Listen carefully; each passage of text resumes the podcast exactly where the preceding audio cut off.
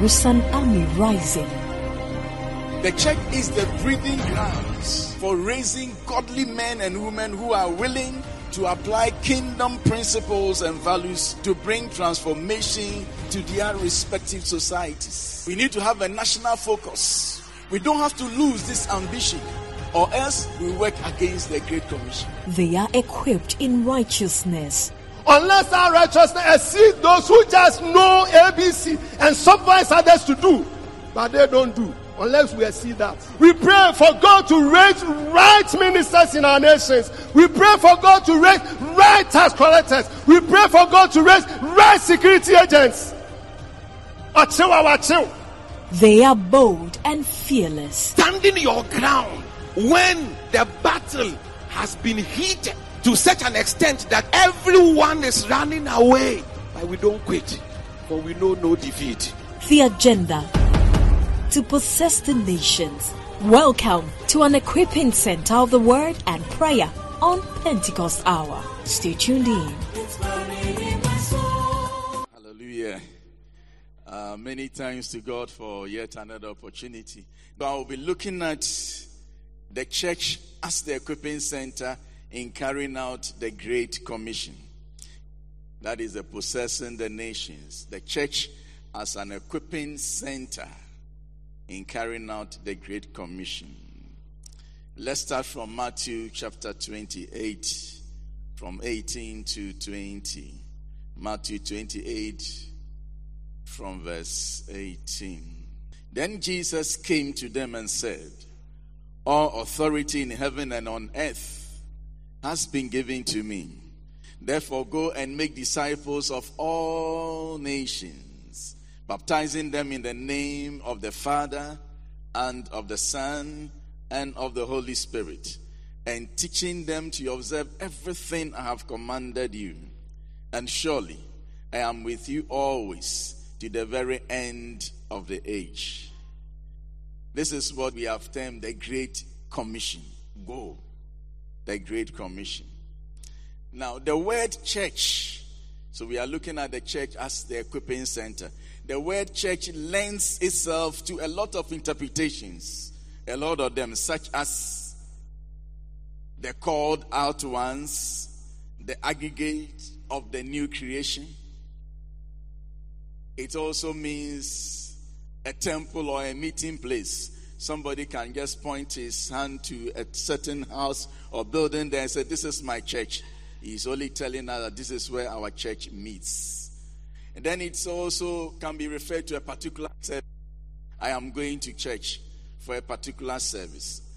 Then it can also refer to a denomination, like the Church of Pentecost, as an institution. Then it can also refer to a job. A man, maybe a father, can introduce his son to a friend and say that my son has joined the church. What the father is trying to say is that my son has become a clergyman. So some of these interpretations of church will be used. But so far as this topic is concerned, I'll be oscillating between the church as a gathering of believers in service or worship and the church as an institution. So I'll be looking at the church as an institution and the church as a gathering of believers. As gathering of believers. So the mandate of the Great Commission is bigger than evangelism, going out to win souls and bringing them to join the churches. The mandate of the Great Commission is bigger than that. It is converting people from the world and discipling all nations. It is about going out there and discipling all nations. That is possessing the nations with the values and principles of the kingdom of God. The focus of the mandate is therefore outside the four walls of the church. You see, Jesus' sixth commission was to the disciples, by extension, the church. And then he told the church, Go, go. So the focus is not in the church, the goal is to go outside the church.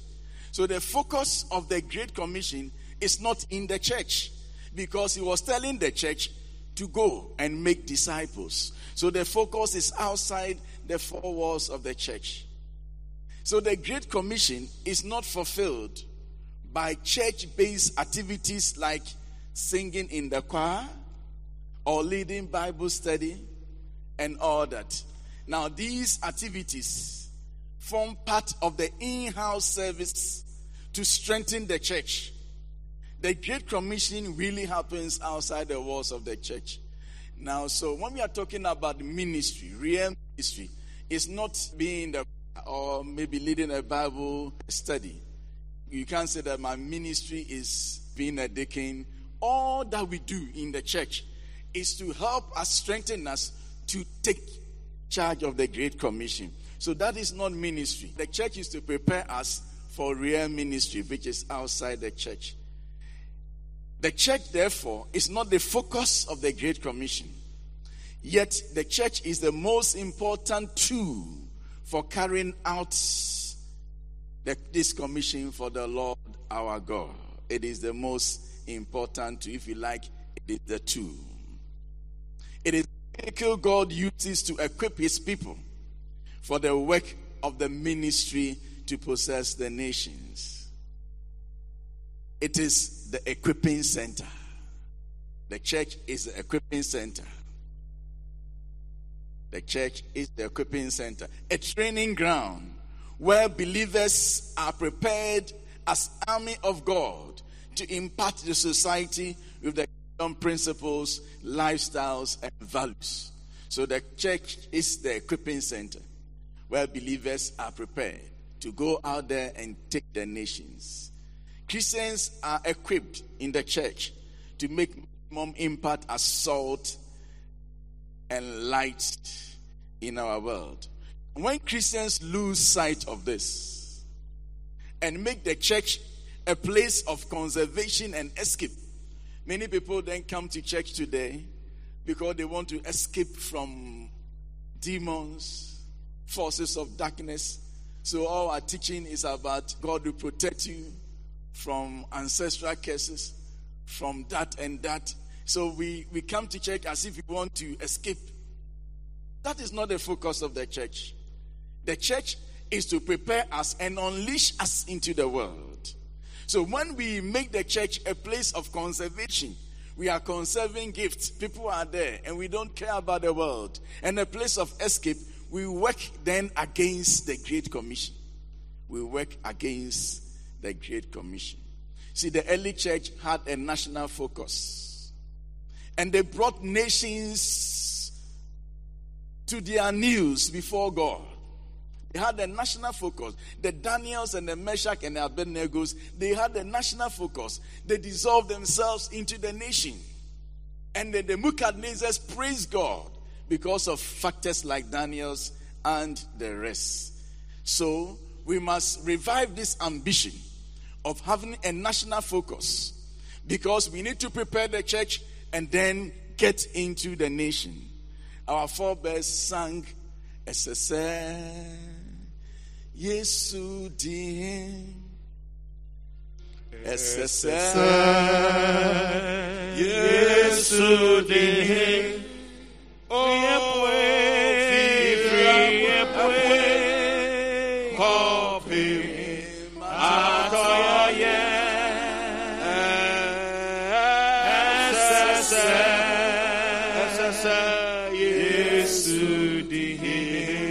Now we shall take the song again, but just try and picture some 40 years ago when our churches were on the trees. For me, our church was in a cocoa shed. And sometimes we go to church and half of the house is packed with cocoa.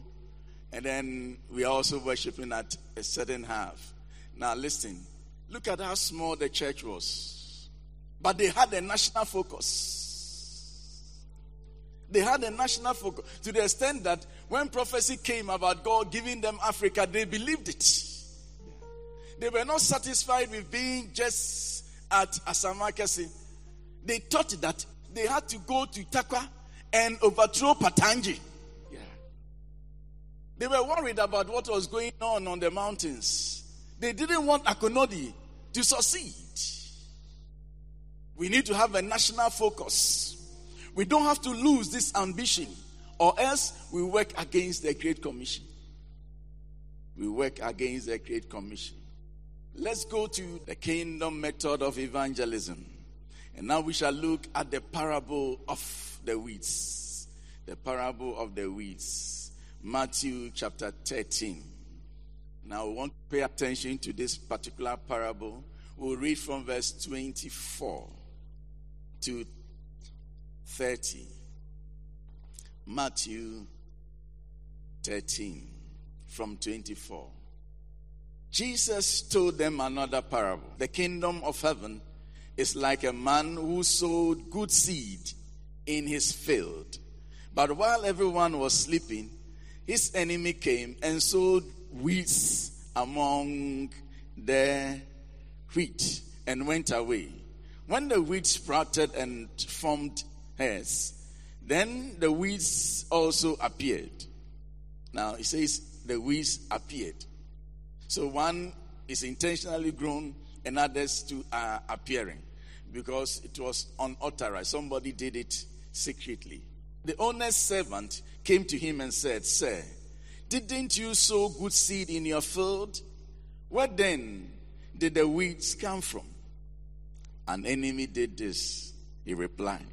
The servant asked him, Do you want us to go and pull them up? No, he answered, because while you are pulling the weeds, you may uproot the weeds with them. Let both grow together until the harvest. At that, I will tell the harvesters first, collect the weeds, tie them in bundles to be burned. Then, gather the weeds and bring it into my barn. Now, see, the conclusion of this seems to be against what he has said that let, let them grow. Because they wanted to remove the weeds early. But he says that let them grow. But at the end of the day, he's saying that the weeds will be removed. So the disciples didn't understand this too well. They went home. They requested for a better interpretation. So let's go to verse 36. We'll take 36 to 38. 36 to 38. Then he left the crowd and went into the house. His disciples came to him and said, Explain to us the parable of the weeds in the field. Now he had said a whole lot of parables, especially in Matthew chapter 13. Even between verse 30, where we ended to 36, he filled in with other two parables. But they were interested in this parable of the weeds because of the difficulty they had in understanding it at face value. So he explained to us the parable of the weeds in the field. He answered, The one who sowed the good seed is the Son of Man. The field is the world, and the good seed stands for the people of the kingdom. The weeds are the people of the evil one. Now, so lift up your heads and please look at me. He's saying that the field is the world. He didn't say the earth, the world. So he's talking about the world and the world system. And then he says that the one who sowed the seed is the Son of Man, the head of the church himself, Jesus. He says the good seeds are the subjects of the kingdom. So that when we are born again and we come to his fold, he sows us back into the world. So the subjects of the kingdom have always been God's method of his evangelism. He sows us back into the world. And so all of us cannot play ostrich to what is going on in the world because we have to be sown back into the world.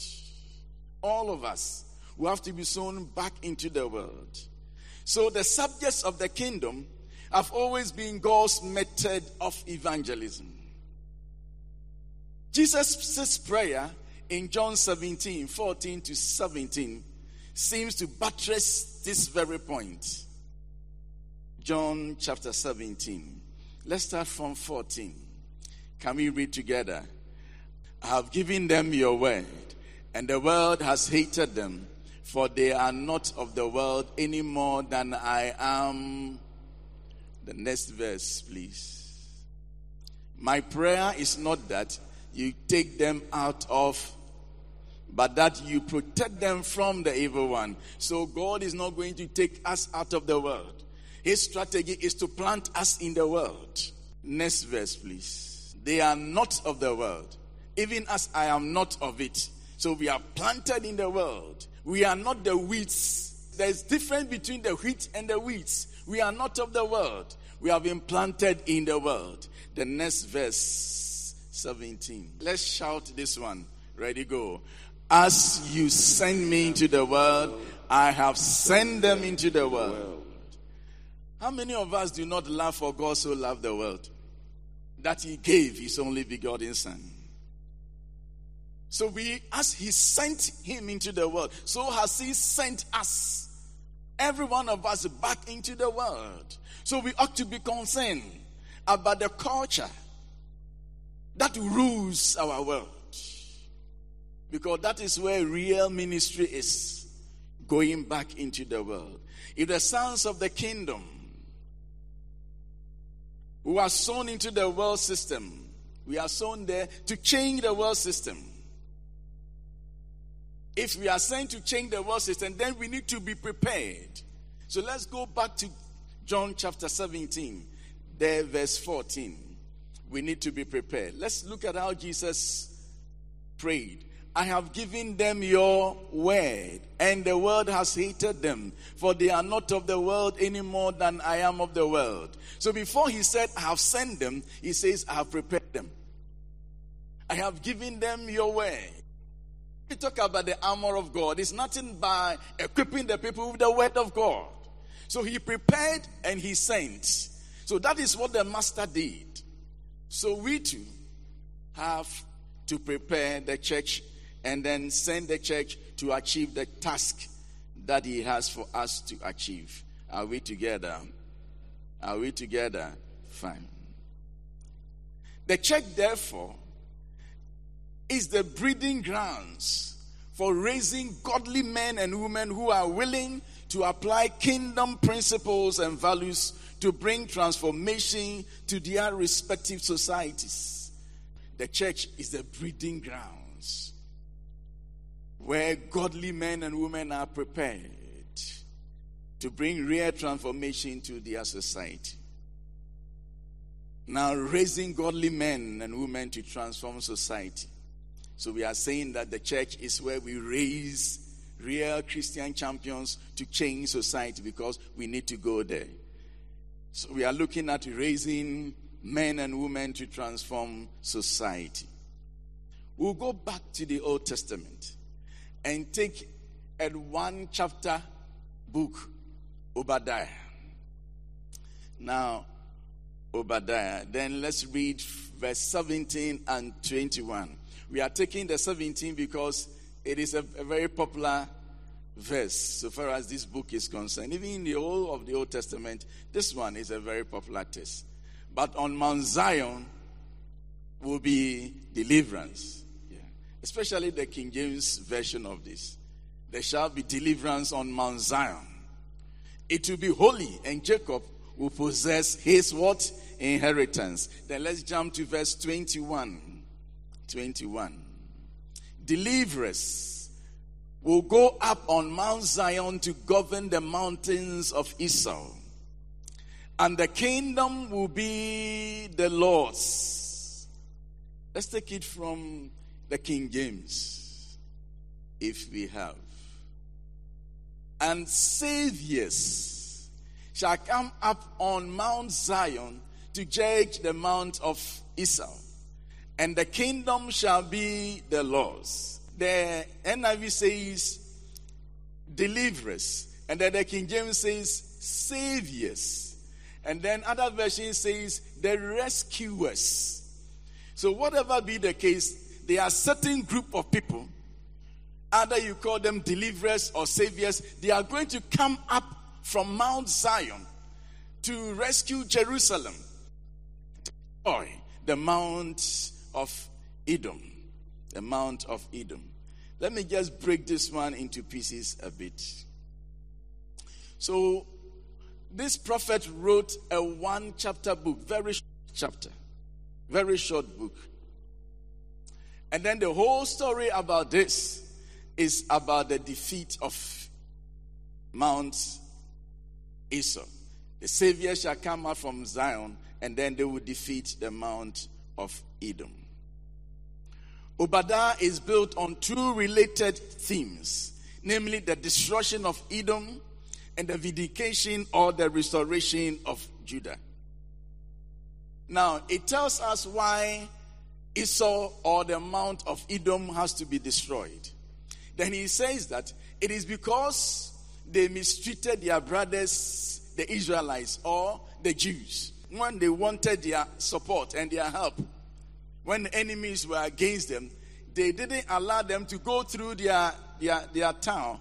And besides, they even gave them up to their enemies. And because of this, God is saying that I'm going to punish them. I'm going to punish them. But the few who are going to be rescued in Israel, God will lift them and make them saviors. And these saviors in Zion, on Mount Zion or Israel, they are going to destroy the Mount of Edom. Now, Jacob and Esau have always been signifying the spirit and the flesh. So when we are talking about the Mount of Zion as representing Israel, we are talking about the spirit. When we are talking about the Mount of Esau as representing Edom, we are talking about the world. So there's going to come a time that the church will rise as the highest of all the mountains, and saviors will be raised in the church to deal with the world system. And let it be now. We'll deal with the world system. And I'm praying that it will be now. Now, Zion has always been a metaphoric kind of expression in the Word of God. So we are looking at Zion, a type of the church. Zion, a type of the church. One would want to know where Mount Zion is and what is the real meaning of Zion in this prophecy. That is Obadiah. Now, the Hebrew word for Zion is Tishon, as it is spelled this way. The word refers to a Canaanite hill fortress in Jerusalem, captured by David and called in the Bible the city of David. After David's conquest of this fortress, Jerusalem became the capital of Israel. Now, pay attention to this one. The royal palace was built there. And Zion or Jerusalem, so Zion and Jerusalem is used interchangeably became the seat of power of Israel's kingdom. Now, in summary,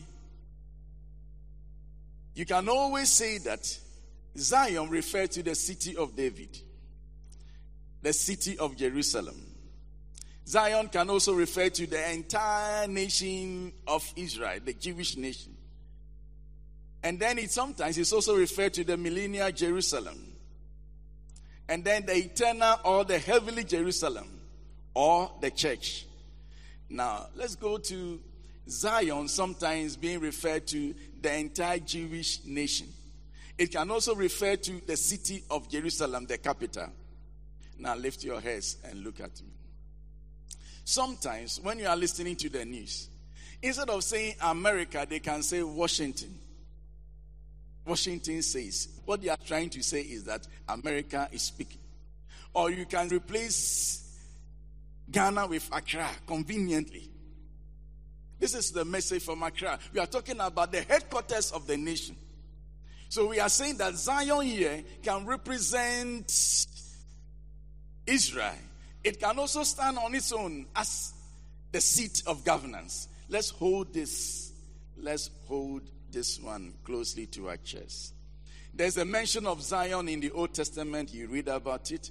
There's also, but there's not much mention of Zion in the New Testament. All the references to Zion is are borrowed from the Old Testament.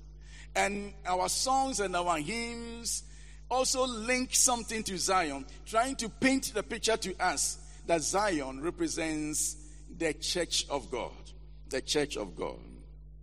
So, but let's look at Zion and the church of God. Zion and the church of God. Though Zion at one time meant a physical dwelling in history, in the New Testament it refers to the church, the new body of believers that come into being after the resur- that came into being after the resurrection of Christ. But Zion is more than the church.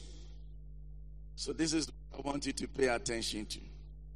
I'm saying that Zion is more than the church. It is the seat of power of the church.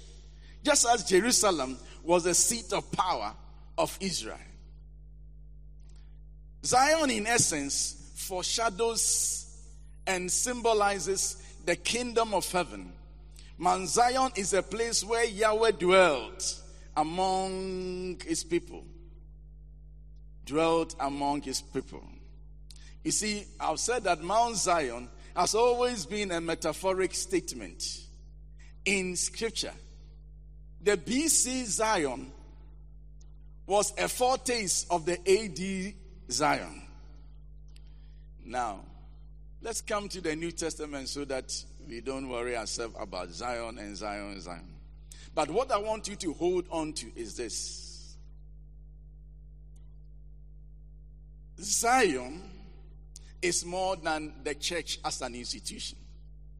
It is the seat of power of the church, just as Jerusalem was a seat of power of Israel. You can underline that one if you are still using your handout. So Zion is more than the church as an institution. It is the seat of power of the church. What do we mean by this? Now, Hebrews chapter 12. Now, Hebrews chapter 12, verse 18 makes reference to Zion. Let's read from verse 18. You have not come to a mount that can be touched and that is burning with fire, to darkness, gloom, and storm, but to a trumpet blast or to such a voice speaking words that, that those who heard it beg that no further word be spoken to them. Because they could not bear what was commanded. If even an animal touches the mountain, it must be stoned to death, if even an animal. The sight was so terrifying that Moses said, I am trembling with fear. This is Hebrews for you. He's always supplying the missing link. Now, from verse 22. You have, let's read together. But you have come to Mount Zion, the city of the living God, the heavenly Jerusalem. You have come to thousands upon thousands of angels in joyful assembly. 23.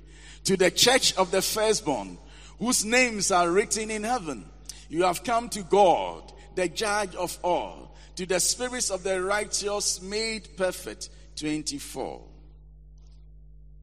To Jesus, the mediator of the new covenant, and to the sprinkling blood that speaks than that of Abel. Now, the writer of the book of Hebrews was not trying to compare two mountains that is Mount Zion and Mount Sinai. He was not just trying to compare two mountains, their bigness or their, their, their tallness. But to contrast what happened, the action that took place when Israel encountered God on Mount Zion against when believers enter God's presence in Mount Sinai. Now, on Mount Sinai, the people couldn't access God. They were frightened. And Hebrews says that even Moses said, I'm trembling with fear. Then who else will go close? let us take the rear account. Now, I want us to spend some time on this Zion, Zion thing. Now, we want to take the rear account. Instead of just reading the inference, let us go and take the rear account. What really happened on Mount Zion? Exodus chapter 19, from verse 9. Exodus 19, from verse 9. The Lord said to Moses, I am going to come to you in a dense cloud so that the people will hear me speaking with you and will always put their trust in you. Now, listen. The Lord makes a voluntary statement that I'm going to come down to you in a dense cloud so that the people will hear me speaking with you and will always put their trust in you. Then Moses told the Lord what the people had said. And the Lord said to Moses, Go to the people and concentrate them today and tomorrow. Have them wash their clothes and be ready by the third day, because on that day the Lord will come down on Mount Sinai in the sight of all the people. All the people will see me. That is what God is saying. But limits, put limits for the people around the mountain and tell them, be careful that you do not approach the mountain or touch the foot of it. Whoever touches the mountain is to be put to death. Now, here is God. He wants to reveal himself to the people, but he's still telling the people, be careful. I'm going to be on this mountain, but be careful. If you touch it, you'll be put to death. And Hebrew says that even when animals touched it, they died. Let's jump to verse 16. So all of us should prepare. God is going to descend now. Eh? Verse 16. On the morning of the third day, there was thunder and lightning with a thick cloud over the mountain and a very loud trumpet blast. Everyone in the camp trembled. Now, everyone in the camp what? Trembled. You see, I I presume that this is where the writer of the Hebrews got even Moses himself say, said, I am trembling. Because the Bible is everyone, so it didn't exclude Moses. Everyone trembled. Then, verse 17 Then Moses led the people out of the camp to meet with God, and they stood at the foot of the mountain. Mount Sinai was covered with smoke because the Lord descended on it in fire. The smoke billowed up from it like smoke from a furnace, and the whole mountain trembled violently. Now, can you imagine mountain trembling violently? How many people will remain there? Yeah, even the sight of a mountain is intimidating. Now, this mountain is also trembling because the master is descending on it. Hmm. Tremble violently. As the sound of the trumpet grew louder and louder, Moses spoke, and the voice of God answered him. The Lord descended to the top of Mount Sinai and called Moses to the top of the mountain. Moses went up, and the Lord said to him, Go down and warn the people so they do not force their way through to see the Lord. And many of them perish. Even the priests who approach the Lord must concentrate themselves, or the Lord will break out against them. Still, the Lord has not descended. This is preparation. Eh? Chapter 20, from verse 18. When the people saw the thunder and the lightning, and heard the trumpet and saw the mountain in smoke, they trembled with fear. They stayed at a distance and said to Moses, Speak to us yourself, and we will listen. But do not have God speak to us, or we will die. Moses said to the people, Do not be afraid. God has come to test you so that the fear of God will be in you to keep you from sinning. The people remained at the distance while Moses approached the thick darkness where God was. Now, this was Mount Sinai. God has achieved his aim. He was descending on the mountain so that the people would give reverence to Moses Now, when the people said, Moses is okay, you speak to him and come and tell us what he has said. God has achieved his aim. So now Moses then has been accepted by the people as the one who can stand before God. Because for them, they are afraid. That is Mount Sinai. But in Zion and on Mount Zion, this is what the Bible says Christian believers have access to God. They have access to the invisible spiritual realm, into the heavenly Jerusalem, and therefore participate in the innumerable company of angels in joyful assembly. To the church of the firstborn, whose names are written in heaven. In Zion, we come to God, the judge of all, the spirits of the righteous men made perfect, to Jesus, the mediator of the new covenant, and to the sprinkling blood that speaks better word than that of Abel. So look at the contrast. So in Sinai, they ran away, but in Zion, we have access to God. We have access to God. We don't need the Moses to go in here and come and tell us. We don't need any priest to be our between. No. We have access to God. Now, if God is descending on Mount Zion, angels will go before him and then they will go after him. I like our our our our forebears. You see, you can see a people's theology in their songs. Hmm. Uh, this song that they sing. They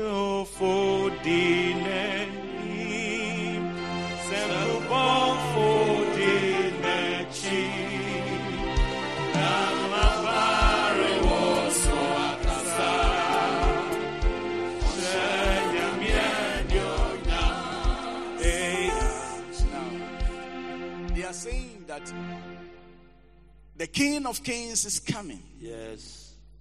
Then they say that righteous men are fronting.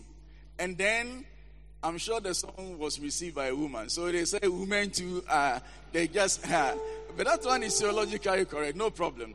But you see, if the president is to come here, before he gets here, an envoy will come telling all of us that the president wants to worship here. Now, when he says that, if the message came to Apostle Jesiado, he will call the general secretary that they said the president is coming. Then, when he hears this expression, he will tremble. He will come and tell me that they said the president is coming. Eh, Did, did you know he was coming? No. Then this escort will be saying, Where is he going to sit? Then all of us will be searching for a place for him to sit. And then if we said here, then they ask, Who is going to sit? If we say this man is from Benin, they say, No, Ninoa, sit there. Now they want to make sure that around him is safe. They want to examine this city. Meanwhile, the man has not started from home. He is coming. He is coming. He has not started from home. And then before he comes, you hear it. You hear the starring far away. That is why they heard the trumpets. They heard the trumpets. Who was playing it? No pastor. But the angels that were preceding, heralding him, were hearing, they were playing the trumpets. And the and the, the tender, because the King of Kings is coming. He's going to land on Mount Sinai. And the people said, It is okay. We, we can't face him. You, Moses, please go and meet him. Whatever he says, come and tell us. But in Mount Sinai, we have access to him. Now, what I want to say is this let us have that consciousness that when we meet, he is here. He is here. When we meet, he is here. When we meet, he is here. The writer of the book of Hebrews here refers to Mount Zion as a place of action, a functional church, a great gathering, a congregation, and an assembly where the active presence of the Almighty God with his host of angels is tangibly real. It is this God's empowering presence in the midst of his people that makes Zion the seat of power. So we can have Zion as referring to the Church of Pentecost as an institution. But you see, when we meet and we gather like this, His active presence in us, in a church, in, in a service, in worship, makes that place the seat of power. The seat of power, where things really happen. It is in such supernatural encounter with God at in Zion that congregations of people of God that the congregation of people of God, that saviors are birthed and deliverers are raised and sent forth into the world. So, what I'm just trying to say is that unless we create that kind of atmosphere for God to come in the midst of us, we will not be able to equip members effectively. We will be doing church, but we will not be equipping saviors. So we need to be careful about the church setting, the worship setting. So, brothers, consider the atmosphere of worship critically. When we talk about worship, there is a spirit of reverence that go with it. Reverence is key to encountering the supernatural. Reverence is key. Now we have gotten to a point where you go to some churches, and when they are even singing, they'll be carrying chairs and some of them will be playing with a ping, ping, ping. They'll be carrying chairs. People go to church and they don't care. They go there with a girl who is not even married to him, and then you will put their hands there, and then they are relaxed. They are listening to the word of God. Then they go to church. Pastors go with their phones, and on the platform, the pastor is making call. In the midst of church service, the pastor is calling somebody. Then, after he has finished calling the person, he takes the mic, he's coming to lead prayer. God is up there, he's watching. Now, when we take the rules of conduct of the Church of Pentecost, we had the original six of them. About seven of them was a preparation towards service. One of them said this set aside a period daily for a personal quiet time in prayer and meditation on the word. So that you who is coming to church who is always being prepared for gathering. Another one says this always endeavor to adequately prepare yourself through prayer and meditation before coming to the house of God.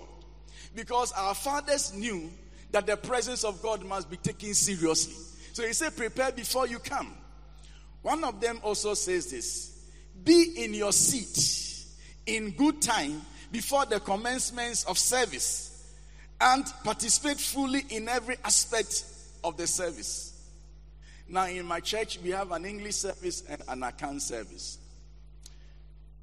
When the English service is over and they are about leaving, an elder in the Akan session will come and take the mic while people are still conversing and they are, they are not settled, you start.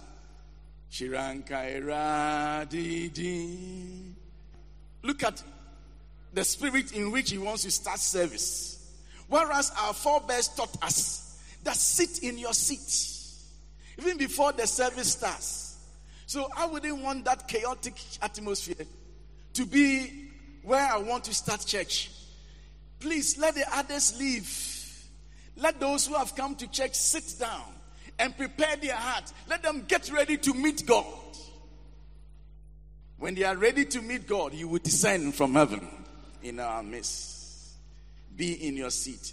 Then He says that endeavor by word and deed to bring up your children the fear of the Lord and bring them up with you to the house of God. Supervise and monitor the activity and participation of your children in Sunday school and youth ministry and all that.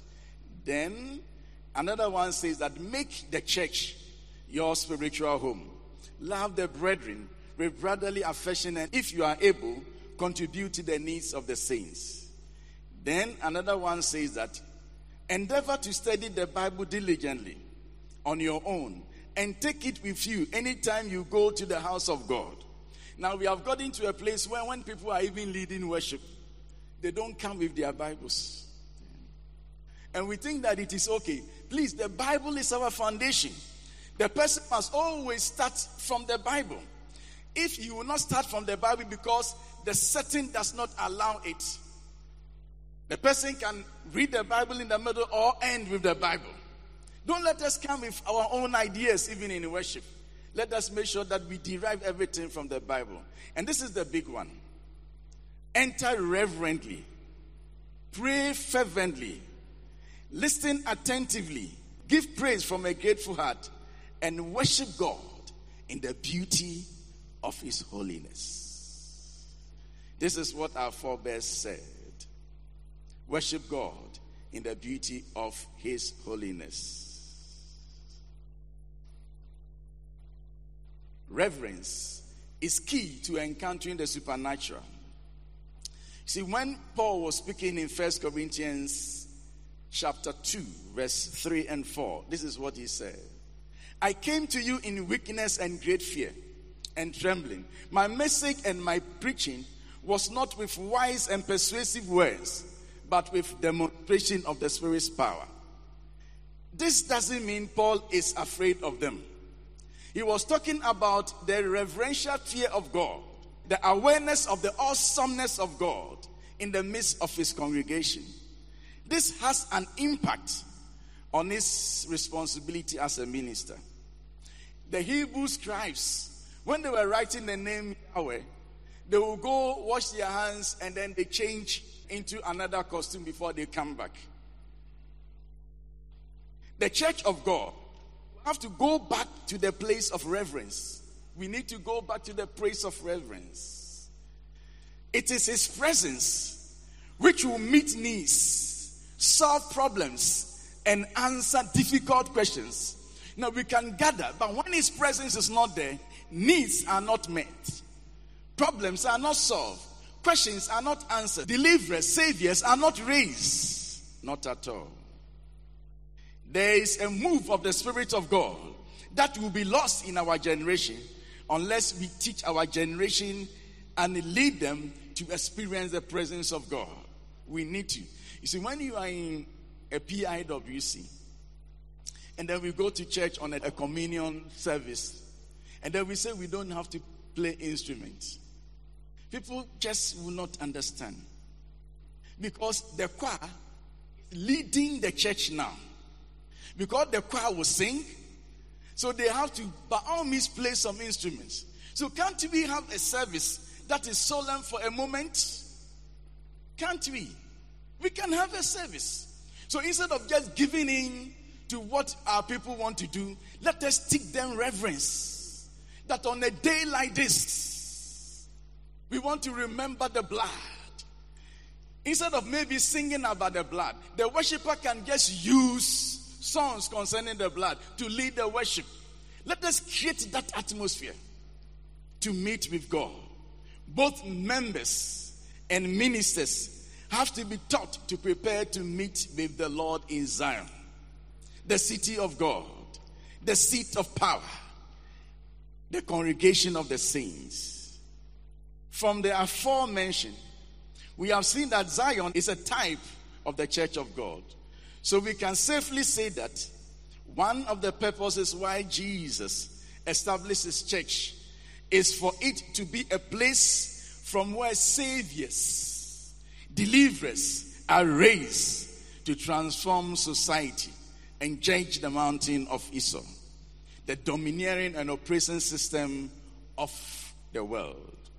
They determine the running and functioning of our world, such as education, the business economy, sports, government, and all politics. Everything that is out there, the governance of the world, we ought to raise saviors to go there and then influence the world. Now, when you look at the word saviors, shall be raised in Zion. And we all know that we have only one savior. at the first glance of this, you may think that, oh, the writer made a mistake. Instead of Savior, he added S, but there's no error there. Just as God said to Moses and Aaron, I will make you a God unto Pharaoh. So have we been made saviors unto our world. So we have been made saviors unto our world. I'll put a comma here and then I'll come back again. So we are saying that in Mount Zion, granting the needed atmosphere when it is really created, we will be able to raise saviors and deliverers for our world. We don't have to play with the church setting at all because it is the seat of power. It is in church that things really happen.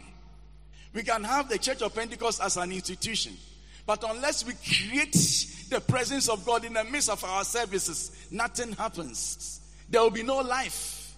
The life is in of the church. It's in when God is interacting with believers. It's in the midst of the innumerable company of angels. It is in the midst of when God is speaking better word than that of Abel. I pray that God will open our eyes of understanding so that we will be able to pick one or two from what I've said. The church is the equipping center. God bless us all.